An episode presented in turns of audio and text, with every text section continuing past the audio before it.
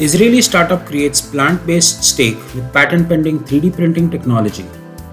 Black Panther took home the 2019 Academy Award for Best Costume Design for outfits that included an intricate collar and crown created using 3D printing.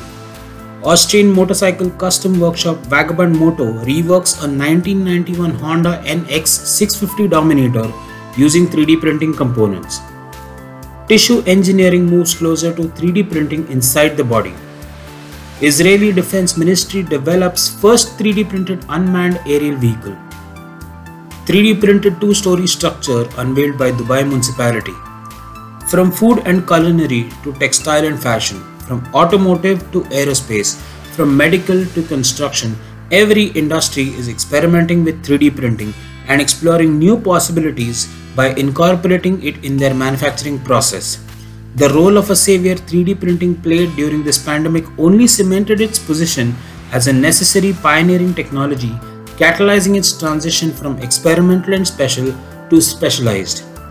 And our guests today vouch for this in their article in the inaugural edition of the AM Chronicle Journal titled 5 Global Trends in Additive Manufacturing. Welcome to the fourth episode of AM Infocast's The Journal series with Aditya Chandavarkar and me, Abhishek Gokard. Today's episode is a special one as we have not one but two industry stalwarts who shall be giving insights on upcoming trends in the 3D printing industry not only from technical but also from investment perspective. Introducing our first guest, Jennifer Coyne. Ms. Coyne is the additive manufacturing leader at Wabtec Corporation, formerly GE Transportation, leading the global additive manufacturing team to maximize benefits of additive manufacturing and further its adoption within the organization, overseeing multiple sites globally, including installations in the US, Europe, and India. Ms. Coyne joined GE Transportation over 13 years ago after getting a bachelor's degree in science, specializing in mechanical engineering from Grove City College. She completed her master's in mechanical engineering in 2012 from Georgia Institute of Technology. She also has a certification in additive manufacturing for innovative design and production from the prestigious Massachusetts Institute of Technology. We also have John Barnes with us today, who is the founder and managing director of the Barnes Group Advisors, uh, which is the largest independent AM engineering firm. He has a lengthy service in aerospace, working to support prominent projects like the F 22, F 35, C 130J, the X 47B, and the A 350. So, with this brief introduction, uh, we would like to straight away move into the session.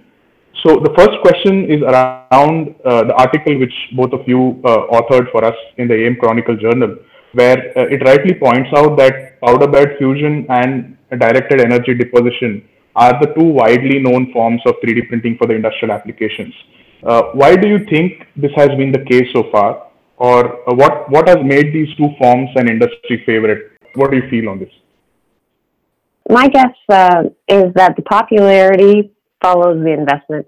So uh, you have a few industries that really kicked off the investment in AM and, and drove what I think is uh, the development of the technology.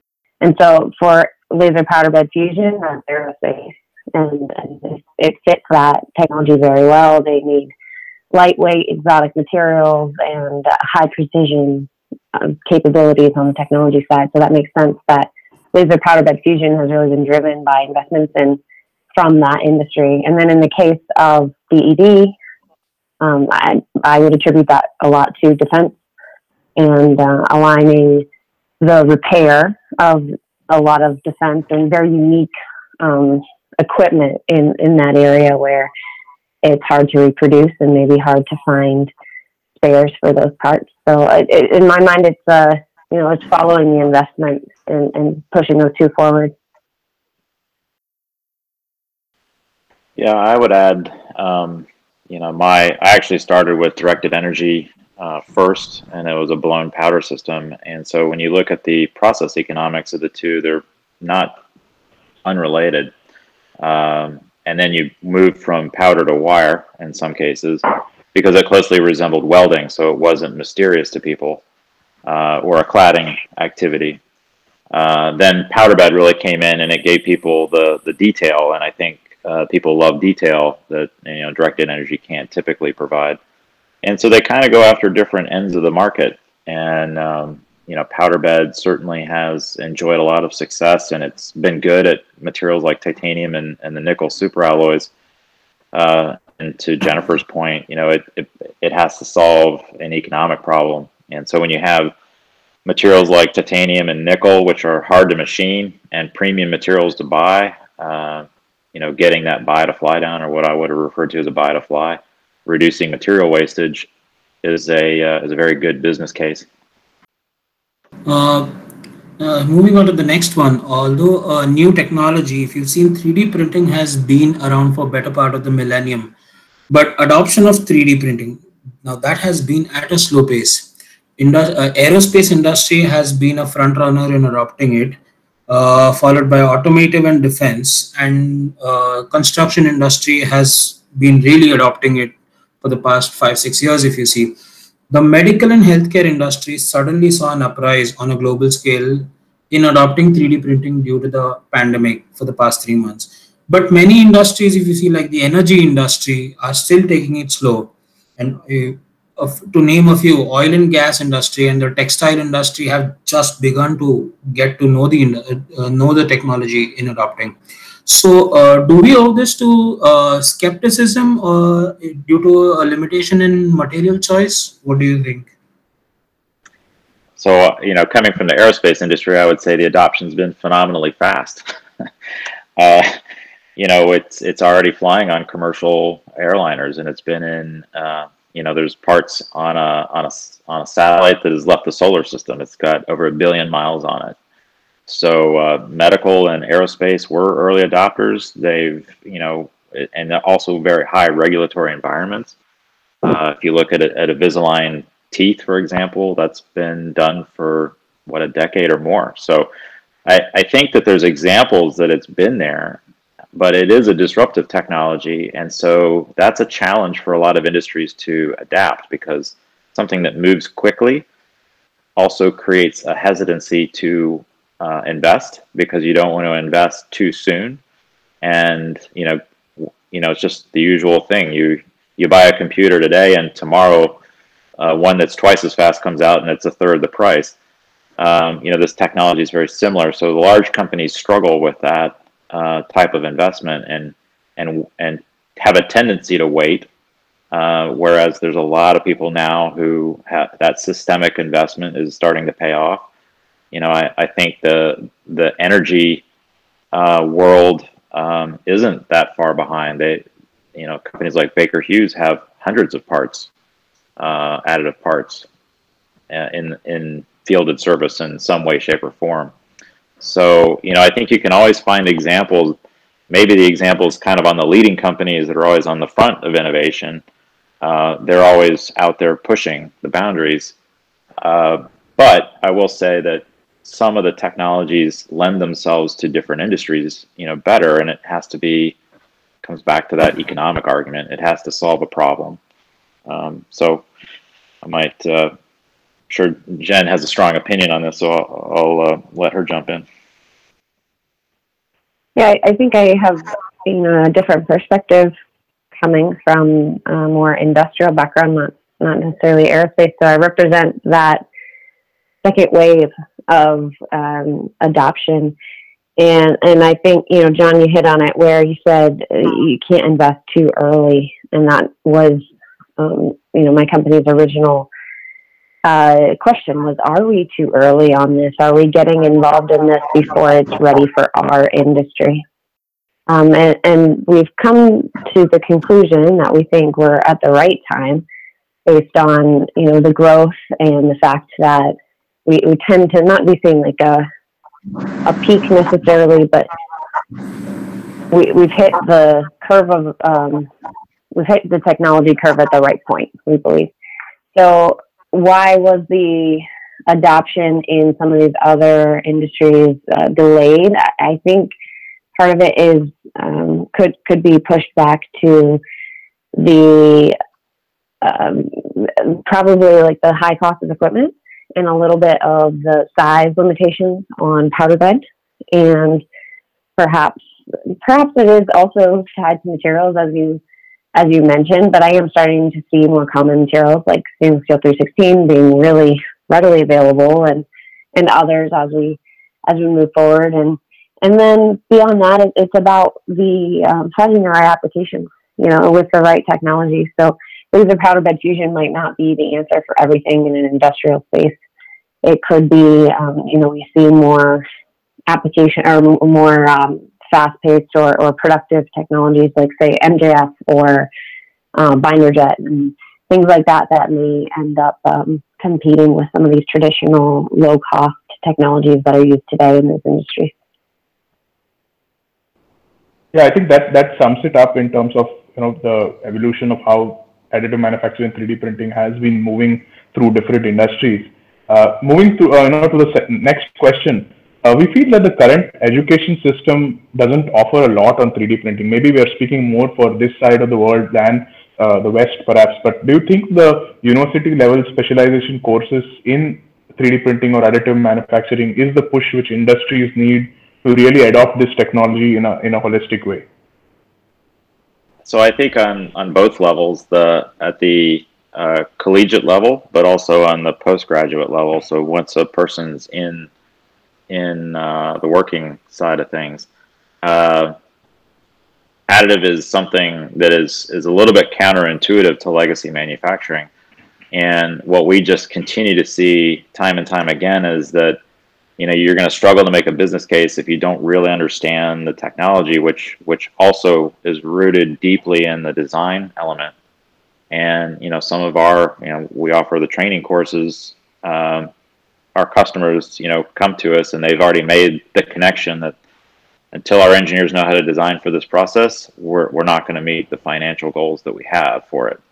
Um, and, um, you know, I, I, as a uh, adjunct professor at, at universities, it's starting there. Uh, there's plenty of hope. Uh, even my kids in grade school, middle school, and high school, they have exposure to 3D printing, but it's it's at the you know very tacit level. It's not detailed. Uh, they kind of appreciate it, so they're coming at it thinking that this is normal, which is which has some positives, but they don't appreciate how legacy manufacturing does things. And so these two worlds at some point are, are colliding now in the workplace. Um, for us, you know, th- there's just not enough trained engineers, and I think that's been one of the things that's really held the technology back. Uh, it's difficult to make the investment in training engineers, but if you don't, uh, you know, it's you, we just see it time and time again. It's almost a black and white issue. The companies that are really leaning in or at that one percent have engineers that know what they're doing when they're designing it, and they've had um, either train formal training or informal on-the-job type training through years of experience. And so we, are obviously strong believers that people should take uh, training, uh, which isn't a huge investment. Uh, you know, we offer it online and we offer it on site. We've done training in India. We've done training with Jen's group in India. As a matter of fact, that's how we met. Uh, so yes, I, I'm a huge believer in it. Yeah, I, I agree. You know, and I think John, you hit on something which I'll just uh, sort of build on a little bit there the fact that uh, we have a lot of people who are well versed in traditional manufacturing, and then we have maybe what's the the younger generation coming up that it's more normal for them. 3D printing is a more normal thought, and and they can start thinking about the the end part, not necessarily about the stock material where it starts with. Um, but what I find most valuable in my team is when I have a combination of those two things come together and that's where we we get into a point where you know the post processing doesn't kill the business case or where you have a, an AM part that also works well with the the conventional means that have to come after. And I think that's a, a critical thing too. But that comes from education of of both and um, working working in both a manufacturing environment and along with this knowledge of the technologies and the processes and the design for additive that really brings the value because you just start to look at this as like I want to print this casting. We're never going to get anywhere, and the technology doesn't make sense. It's where you apply design for AM that you realize special use cases that that drive the value for for the technology itself. So I agree. We we fully support training and and just um, are hopeful that it becomes a, a new tool, you know, and it's not necessarily the specialized thing in the future, but right now that means we have to train it. Yes, I, I think education and training play an important role in India as well. There are few universities which have uh, started moving that direction, which will obviously give fruit a few years later. Uh, but training also helps at the uh, kind of industrial level. But the education cycle as well as has started here. But let's hope that it keeps going and more universities offer these courses. And just one more quick point on that. You know, it's it's not just the engineers too. We need uh, post-secondary uh, programs for training technicians and people to run the machines and the equipment. That um, just like we we have machinist training and welding training and everything else, we we need that same thing and those types of programs for our technicians. Yeah, and I would actually add to that. You know, it's it's not just that; it's also the managers. The managers, if they don't understand the technology, they don't understand why the engineers need to have the training and it's also supply chain. It's program managers uh, because those are the ones who are going to see the benefit. And it, th- th- this is the difficulty when you have a, a, disruptive technology. It impacts many areas of the business. This isn't just a manufacturing tool. It it disrupts how you can make parts. It disrupts where you make the parts. It disrupts, you know, you can combine parts into one single one. Well, that impacts the supply chain. That impacts program management. Uh, so they all have to appreciate these benefits. True, because thinking thinking additively is also very important um, before before the whole uh, process. It's important to apply those concepts at the early stage. We need more people like Jen. Yeah.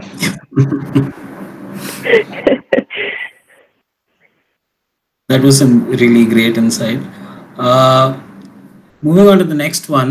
Um, a lot of experimentation has done has been done so far and is uh, is being done to uh, add new materials to the portfolio which can be 3d printed uh, new metals new polymer composites.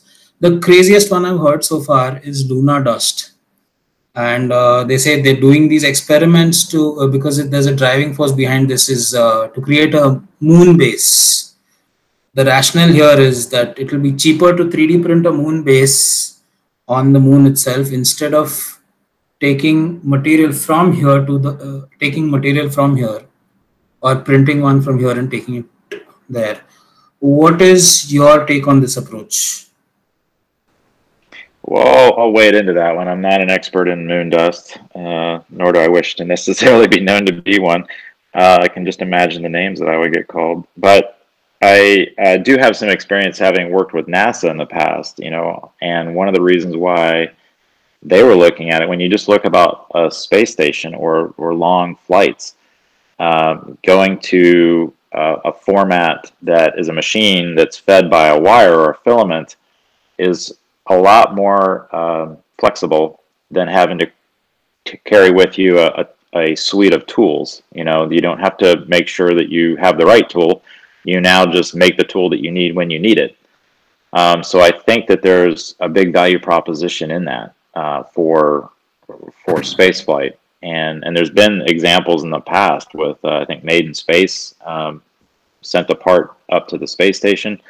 Uh, you can send files uh, remotely from millions and millions of miles away if if that's what it takes, and you know I think it goes back to Star Trek you know, they had the uh, the the systems to effectively make make whatever you wanted to. But uh, so I think that imagination is kind of what drives it. But I I tend to believe that if you take the abstract and you just say sometimes you have to live with what you have because it's very expensive to move it a great distance.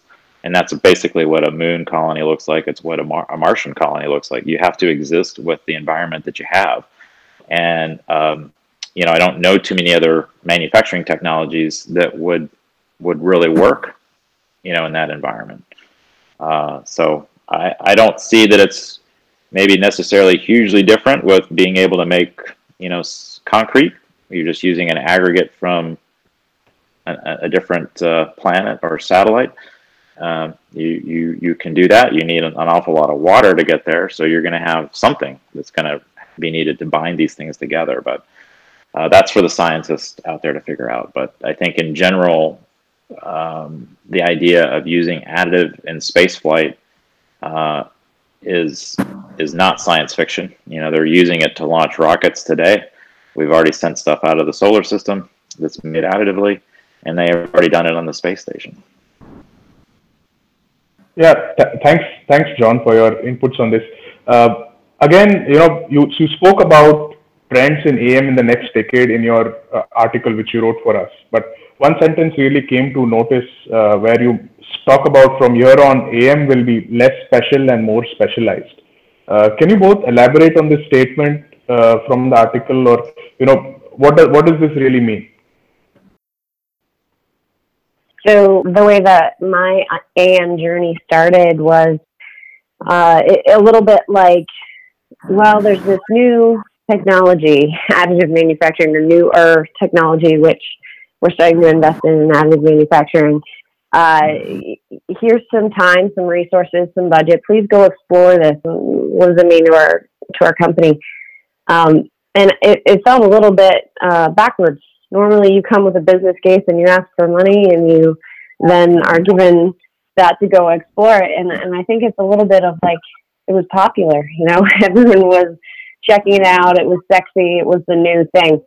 But there there's a shift coming, and I can certainly see it where I am and sitting, um, you know, in, in, the the business climate that I'm in. But there's a shift to um, we need to do this for the right reason, and we need to invest in the in the right areas of additive manufacturing. It's it's less uh, doing this just because it's special and new and sexy, and more because there are significant um, and specific use cases that make sense with the technology. So I know when, when we wrote this, that's where my mind went. It was, hey, do this for the right reasons, not just because it's new and exciting and, and fun, but um, we got to look at the right areas and invest where it makes sense. Yeah, and I and I certainly agree with that, and I think we mean that it's more commonplace and less special and it's more specialized because it's more commonplace. So everybody's adopting it to their uh, particular set of requirements. Uh, in some cases, we're seeing the machine makers um, be a little bit more prescriptive about how they're doing things. You know, whether they uh, whether they you know want to be an open source printer and allow you to come up with your own parameters versus locking the parameters down. That has impacts to different types of industries. And being able to prescribe how many lasers are in a system you know it's the same box but you can order it now with a different quantity of laser. Uh, that impacts directly to specifically what part you're making. It, it isn't necessarily related to anything else. Uh, and it's solving it's making that business case. And it, and this goes back to if you don't know how to bu- make the business case then none of it really matters because people's checkbooks are closing um, for for the the bigger players who got into it first. It's time to make money uh, on, on this technology. Now it, it's interesting uh, with the the recent events around the the coronavirus uh, you know additive got some different attention. It wasn't so much that we could make these uh, these shapes. That was probably already understood. It was that we could make these shapes where they were needed, and and one group could design the shape, and a different group could print the shape. Uh, so that has opened a door to the people who are more involved in supply chains uh, thinking about this and saying, well, this is maybe a new reality, and, and maybe it's not a new reality for some industrial companies uh, today, but might it be in three or five years? And uh, you know, for these bigger companies, it takes a long time to to to turn the ship or you know get the ship nudged in a different direction. So, three to five years really isn't a, a, a very long time horizon. So, I believe that you know this is part of that specialty thing. Everybody's using it for a different reason. The good news is is they're using it. Uh, the better news is is they're smart enough to know how to use it. And, but I think that's that's the gap right now. Um, we don't want another coronavirus to come along to extol the virtues of, of additive. isn't it? It seems a lot easier to go take a training class and, and, get up to speed uh, versus you know be forced into this kind of desperate situation that we saw. So that that's certainly my hope. But um, I I completely agree with with everything that Jen said. It's you know it's it, fundamentally it's got to make some sort of uh, financial sense for people, and, uh, and there's a lot of ways to make that. Yeah, I think that's that's something uh, valuable pointed out. It's it's important that people also have the uh, business aspect. I think what Jennifer was referring to is when when it started, it was more of a novelty factor, but it's now it's it's real. Uh, it's it's kind of the business end of using additive manufacturing. I think that's that's really the way ahead. Uh, we've you know we've recently launched the AM Chronicle Journal, which which uh, you know you both have been part of with your article. What did you feel about uh, the journal as such?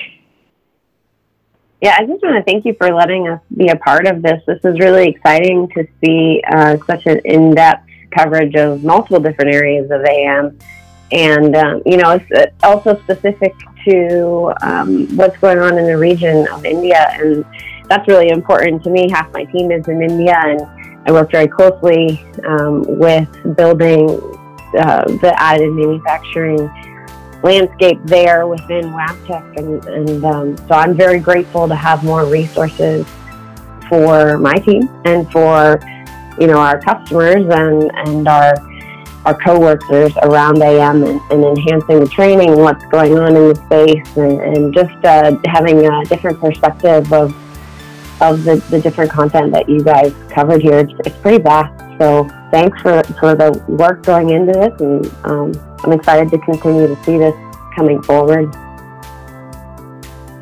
Yeah, and I, and I agree. Um, I appreciate the uh, the opportunity to participate. Um, you know, we've we've worked together previously. Uh, I guess now both of us have worked, you know, independently, but um, you know, worked with your network and and the Chronicle in the past. And yeah. you know, we we're certainly, you know, we we you know, we're engineers at at TBGA, so we're, we're just interested in in kind of solving problems and working through requirements. So our we don't see our role necessarily as selling additive as much as explaining how it fits into the world of manufacturing and, and what it is and what it isn't. And I and I so I think journals like yours bring around awareness, which is good, and and a certain amount of education. And now you're you know I know you have designs on promoting more education, more formalized education, even down through the K through 12. So that's always good. And anytime we have, I mean, thank goodness we have all these uh, electronic means to talk half a world away, uh, as if we were next door. Um, doesn't replace those uh, in-person yeah. meetings, but um, one day we'll get back to that. And I, um, yeah. I, I, just think that you know, in general, there's there's a world of information available on the internet, and convincing humans to access it. Uh, you know, we're, we're not living in a world of a shortage of information or data. Uh, what we're what we're living in is a world of people not having a desire to go access that that information. So um, yeah. I think I think that's that's what's really optimistic about this. Yeah. So that's that's our role, right? We're trying to be uh, the information source uh, on AM for the Indian market. So we are, you know, even even in these challenging times, we are trying to create these various avenues where people get the information they want, which can be useful once once they uh, start getting back to work. You know, along with our the new AM journal or our website, the amchronicle.com, or these series of podcasts. The idea is to kind of engage and provoke and uh, you know talk about various uh, things, which which will uh, you know kind of ask ask at least at least people ask the right question saying is am for us? Can we look at it? So that even if we do that i think we will be quite successful at at uh, what we are doing. So uh, thanks a lot uh, jennifer and john for joining us today uh, and thanks for all your insights. So it, it's, it's been a great uh, session today. Thank you. Thanks. Pleasure talking to you that brings us to the end of today's episode for the next episode, we have a guest who examines the growth of additive manufacturing industry minus the hype and offers tips on adopting this technology in your manufacturing process. Stay tuned. Visit amchronicle.com for more updates on additive manufacturing and follow the Indian 3D Printing Network and AM Chronicle pages on LinkedIn. Thank you for listening.